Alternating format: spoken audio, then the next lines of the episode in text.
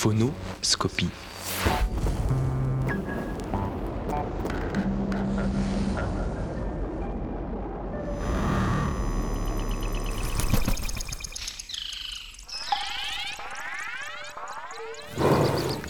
Pour être en résonance avec les saisons, il faut être à l'écoute.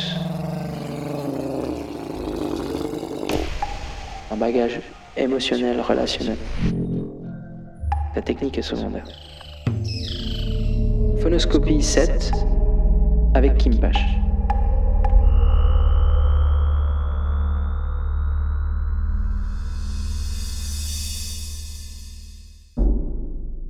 Là où commence la vie sauvage. Dans ces espaces où l'on apprend à se connaître autrement. Dans les lisières, les entre-deux, les solitudes de bout du monde. Là. Tout au nord du Canada. C'est là que nous partons avec Kim Pache. Dehors et dedans. Dans le temps et dans l'espace. Respirer le ciel immense. Faire taire le monde en soi pour écouter vraiment. Redevenir une proie aux aguets. Sentir les liens invisibles qui nous rattachent.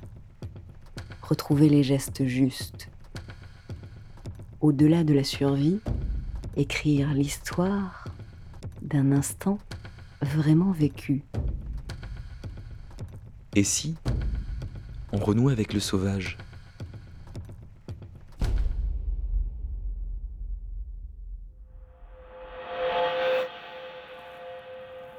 Mon premier départ, j'avais 19 ans, je crois, juste après mon bac ou l'équivalent du bac en Suisse. Moi, j'ai grandi en rêvant d'aller euh, en Amérique du Nord, mais forcément le Canada, euh, aujourd'hui, c'est euh, l'équivalent du Far West des années 1800 et quelques. Les États-Unis sont devenus pas mal peuplés. Le Canada fait encore rêver pour son côté sauvage, peu d'habitants.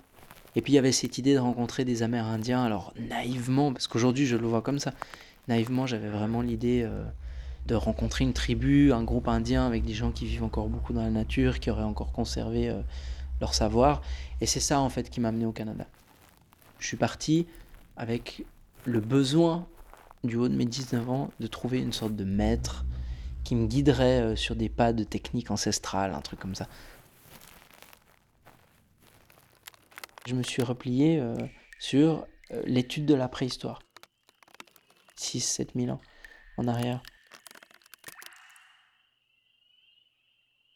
Je trouvais qu'il manquait terriblement de notre culture à nous une démarche pour aller à la rencontre de la nature. Il n'y avait pas ça.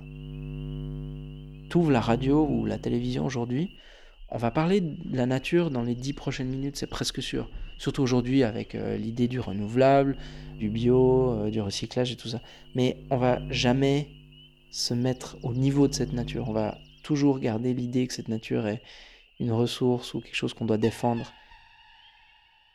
On est toujours au-dessus, comme si on contrôle. Il me manquait le principe de se rendre disponible à cette nature, qui est une sorte de porosité des deux côtés. Et effectivement, pour le trouver très vite, je me suis dit qu'il fallait que je retourne dans des lieux ou dans des pays où, il y a vraiment une nature encore euh, intacte. Donc pendant beaucoup d'années, mon idée c'était de moi-même m'immerger dans la nature. Mais pendant beaucoup d'années, j'ai recherché des lieux où je pourrais revenir, où je pourrais expérimenter. À l'époque, c'était précis en fait. Je voulais vivre une année sans objets modernes, juste avec de l'outillage préhistorique. Et faire une année, donc les cycles de la nature, pour me retrouver au point de départ, en me disant que symboliquement, si j'étais capable de faire une année, j'étais capable d'en faire dix. Alors ce qui manquait à mon équation aujourd'hui, ça me, fait sourire parce que déjà, un, il y a l'idée d'être seul. L'humain, jamais seul, n'a fait autre chose que de survivre. Donc prétendre à vivre en harmonie dans un environnement seul, c'était terriblement naïf. L'autre chose qui est naïve, c'est de croire que la seule technique ou, des apprentissages, des savoirs, des artisanats techniques suffirait à vivre un an dans la nature alors qu'il me manquait tous les archétypes, les représentations. Qu'est-ce que la culture nous dicte de cette relation à notre environnement? Donc avec une, vision occidentale de, cet environnement, de cette nature ressource, et c'est tout, en fait on se casse les dents, on n'est pas capable de vivre dans la nature avec cette seule vision-là. Il faut forcément réinstaurer une vision de partage, une relation que moi je nomme dialogue, quelque chose qui va dans les deux sens.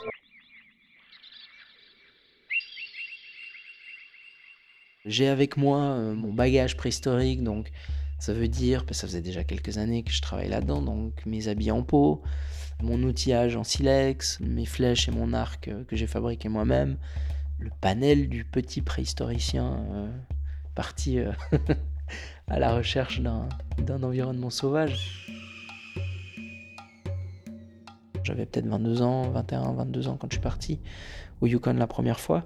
Au début, j'y passais 6 mois par année. Après, j'ai très vite passé 8, 10 mois par année. Et puis, vers 26, 27 ans, cette idée de passer un an a commencé à perdre de sa valeur. Je pense qu'il y a aussi une histoire d'âge, tout simplement. Tu as 20 ans, tu veux conquérir le monde. À 30, tu te dis, ok, euh, il y a un moment donné où faut ça s'agir un peu, on se calme un petit peu. Et puis on, arrête de vouloir juste se mettre en danger pour dire je l'ai fait. Si on était capable d'aller repiocher un homme de la préhistoire, puis qu'on le remettait dans cet environnement, on se rendait compte qu'il est sûrement moins en danger que nos aventuriers aujourd'hui avec toute leur technologie. Parce que c'est un environnement qui connaît, il maîtrise la vie dans cette nature. Les aventuriers d'aujourd'hui se mettent en danger, c'est presque leur métier. Alors qu'un homme de la préhistoire évitait systématiquement la mise en danger. Ça n'a aucun sens euh, de se mettre en danger euh, quand ta vie en dépend et quand les tiens en dépendent.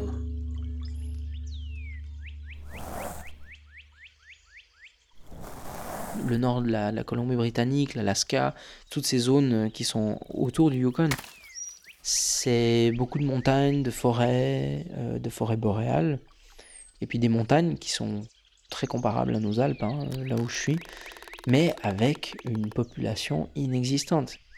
On a une densité de population qui est inférieure au Sahel ou au Sahara. C'est 3 zéros après la virgule avant d'avoir un chiffre au kilomètre carré d'habitants.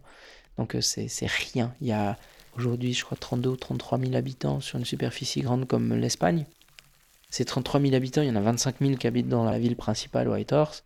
Les 8 000 restants euh, sont au bord des trois routes qui, qui existent. Donc on a une nature qui est terriblement intacte.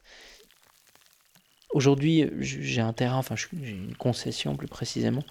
Puis chez moi, on peut marcher 800 euh, km au nord, on croise aucune route, puis on tombe sur euh, la mer de Beaufort, qui est l'océan Arctique. Pour dire, tu vois, c'est vide, c'est vraiment vide d'humains.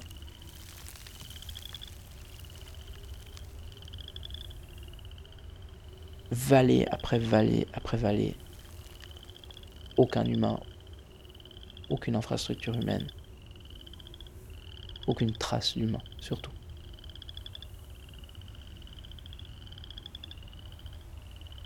C'est drôle parce que tu vois, je suis le premier à dire aujourd'hui, quand je, donne des, des, stages, des ateliers euh, ici en Europe, je suis le premier à dire qu'on peut complètement avoir une relation euh, intime avec euh, la nature dans un rond-point.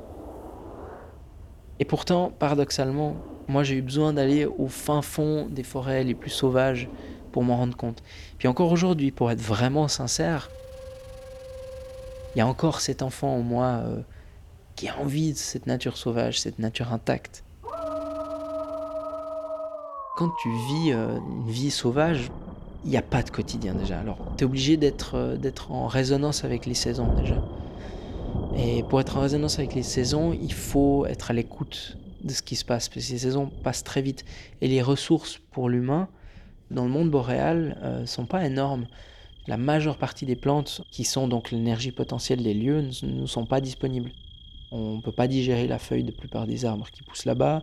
Il y a peu de plantes racines, voire pas. Donc euh, les ressources en, hydrocarbone euh, qu'on pourrait avoir euh, en Europe, par exemple, dans la nature, on les a pas. Donc il y a beaucoup de pêche et de chasse, si on veut pouvoir se nourrir. Et pêche et chasse dit savoir où sont les animaux à quelle saison. Donc forcément, ça veut dire nomadisme, ça veut dire eh, se déplacer, aller à la rencontre de ces animaux au bon moment. Les oiseaux migrateurs qui nous donnent par exemple des œufs, voire la viande, il faut savoir quand et où ils migrent, etc. etc. Donc s'il y avait une tendance de quotidien, c'est plutôt celle de s'adapter.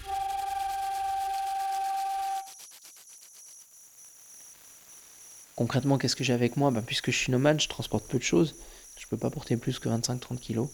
Alors, une des façons de faire, euh, c'est d'avoir des caches, des, sortes de petites structures dans les arbres où je stocke la nourriture. Puis après, ben, je prends mon sac à dos. J'ai deux, deux types de sac à dos. Un hiver qui est fait en cuir, que j'ai tanné, que, cuir d'animal que j'ai chassé. Sinon, l'été, j'ai souvent une hotte faite en, vannerie, donc en végétaux. Et puis euh, dedans, bah, j'ai une fourrure pour me couvrir en partie euh, la nuit ou quand il fait plus froid. J'ai euh, mon kit de silex, j'ai mon arc, mes flèches.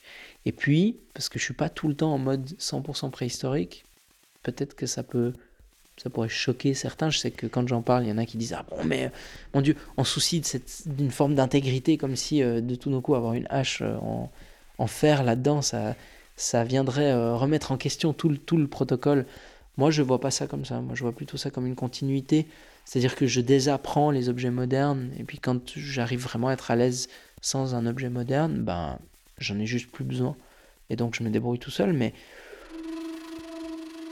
faut bien imaginer que dans une démarche comme la mienne, on fait quelque chose qui n'est pas naturel. C'est-à-dire que les gens qui vivent dans la nature encore aujourd'hui sont issus de cultures qui vivaient dans ces environnements depuis des milliers d'années.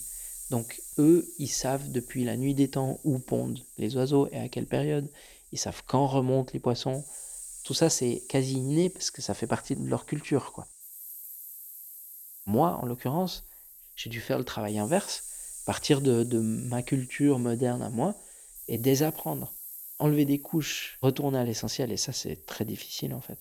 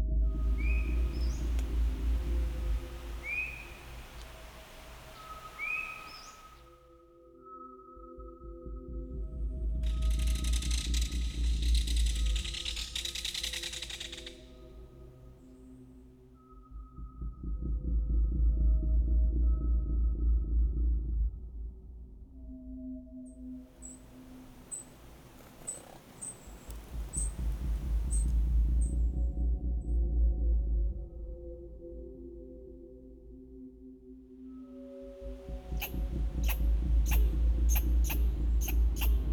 you.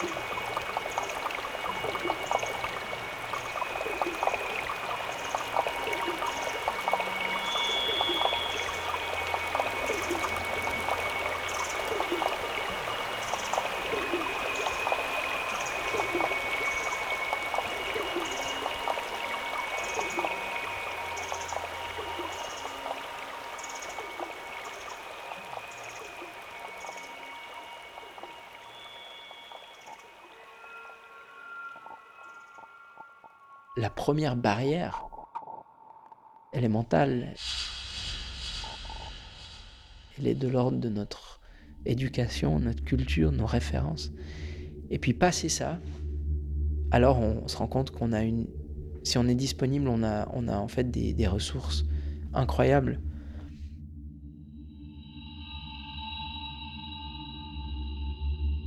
Il me faut toujours un temps pour redevenir euh, sauvage. Et puis encore, je pense que je suis pas tout à fait sauvage.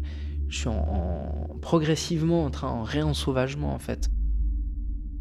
Mais j'ai l'impression que mes songes, mes rêvasseries, euh, au bout de deux, trois semaines quand je suis dans la nature, redeviennent, euh, redeviennent sauvages. Quoi. Elles, elles, prennent le goût de l'humus, l'odeur de la pluie. j'ai l'impression de me, me, fondre progressivement dans cette nature, de, un petit peu de redevenir cette nature, comme si tout d'un coup il y a une porosité doucement qui se fait. C'est vraiment ce ressenti-là que j'ai. Tu vois, parfois je marche dans la nature, puis j'ai l'impression que mes pas se fondent dans le terrain. C'est plus facile ça quand il y a une pénombre. Marcher dans la nuit, tout d'un coup, tu vois, où on perd nos repères. Puis pourtant on arrive quand même à se déplacer dans la nuit, on devient autre chose, qu'on devient... On perd toutes nos références. Donc j'ai l'impression que je suis plus vite en contact avec l'inattendu, j'ai dépassé une barrière tout d'un coup. Je suis dans la forêt, j'ai l'impression tout d'un coup de d'être plus dans le ressenti que dans la déduction, que dans le, le mental, quoi. Et puis, moi qui suis quelqu'un d'assez mental, en fait, c'est pas rien de tout d'un coup euh, tomber dans, dans les sensations. Ça me rappelle une vieille phrase que j'ai lue dans un bouquin, je sais plus où, il est possible d'avoir une réflexion, d'avoir une, vision du monde sans les mots. Et de réussir tout d'un coup à déconstruire au point où tu peux avoir une forme de, de réflexion qui n'est pas verbale, qui est sensible, qui est quelque chose de, de l'ordre du ressenti, mais qui malgré tout est une information, donc il y a forme de réflexion. Alors c'est très déroutant, je trouve.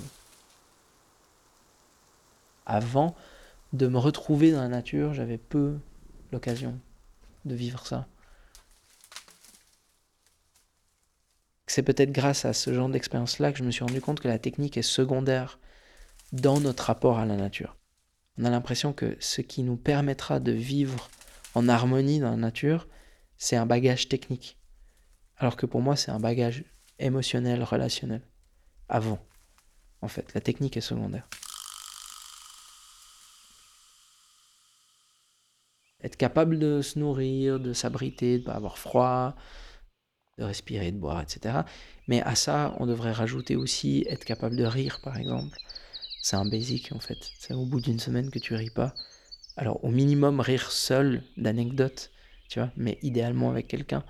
Moi, je dirais que dans les basics, il y a à vivre avec euh, d'autres personnes. Peut-être que ces autres personnes, on pourrait élargir à d'autres entités. Finalement, là, on pourrait arriver à justement un rapport avec des animaux je, ne suis vraiment pas le premier à le nommer. Hein. Il y a beaucoup de gens qui, euh, à force de passer du temps seuls dans la nature, se sont rendus compte qu'ils pouvaient avoir de la compagnie euh, avec des animaux qu'ils apprivoisaient et qui euh, leur permettaient vraiment de, soulager ce manque de relation parce qu'on a un être très terriblement social. Dans des autres basics un peu inattendus, il y a être capable du repos. Alors, c'est pas que le repos dormir, même si celui-là est, très important. A aussi le repos de l'âme, c'est-à-dire être en paix finalement avec, euh, avec ses choix, son quotidien. Être en paix aussi avec ce qu'on amène avec nous. On, on, porte toujours un bagage, euh, notre propre histoire. Comment traiter notre bagage avec lequel on arrive. Quand on arrive à gérer tout ça, j'ai l'impression qu'il y a une sorte de d'apaisement forcément, en fait, tant qu'on est en tension, tant qu'on est en survie, tant qu'on est dans la résistance, on n'a pas de disponibilité à l'inattendu. Ça veut dire qu'il y a peut-être quelque chose qui cherche à toquer à notre porte, qui est là pour rentrer en contact, mais on n'a juste pas la place. Et je pense que quand on arrive à avoir cet apaisement là, euh, et donc avoir rempli un petit peu ses basics, fait la paix finalement avec euh, aussi ses besoins, eh ben, on se rend disponible. Puis c'est là où il y a toute la magie qui peut arriver, finalement, tout l'inattendu, tout ce qu'on, par définition, on ne pouvait pas projeter tant qu'on n'y était pas confronté.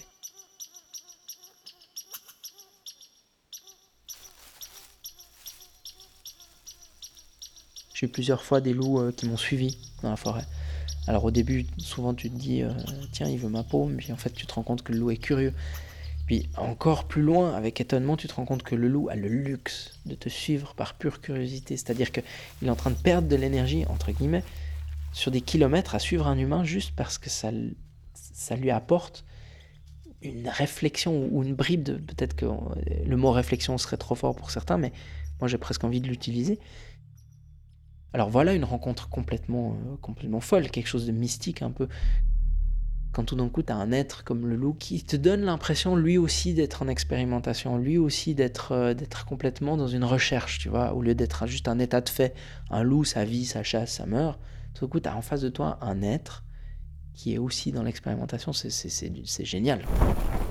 J'ai vu comme ça une meute qui s'est pointée autour de mon feu alors que j'avais toujours lu que les loups ont peur du feu. Et j'ai pu voir que pas du tout. J'ai eu des loups qui sont assis à 4 mètres de mon feu, à m'observer dans les yeux. Euh, avec les flammes du, feu euh, dans leurs yeux.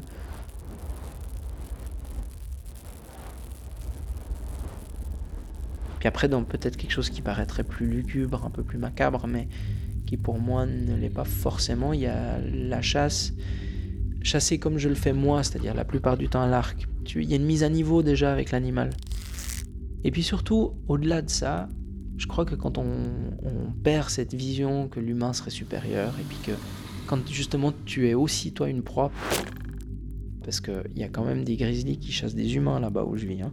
Je me sens peut-être plus souvent une proie finalement qu'un prédateur. Sincèrement.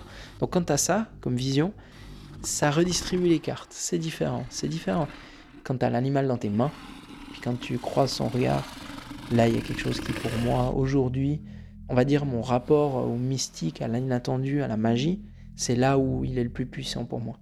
C'est quand je me retrouve face à ça, j'ai l'impression que c'est comme un examen impitoyable de morale, quoi, de moralité, c'est-à-dire qu'est-ce qui justifie à ce moment-là que moi, je mette fin à une vie pour perdurer la mienne? Et ça, c'est violent. Et je connais rien qui remette autant en question mes choix dans la vie que ce moment-là, en fait.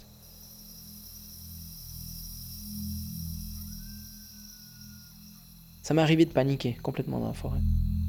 J'ai en tête deux fois, clairement, où j'ai perdu les pédales hein, dans la nature, euh, de façon irraisonnée par ailleurs, parce qu'il s'est avéré que dans les deux fois, j'avais personne derrière moi. Donc c'est vraiment une peur panique, tu vois, de, de, l'inconnu. Et puis ça, les premières fois que ça arrive, ça vient heurter un truc profond. Tout d'un coup, il y a une espèce d'injustice. Tu dis, mais c'est pas juste que moi je sois une proie. Ça, ça se peut pas, c'est pas possible.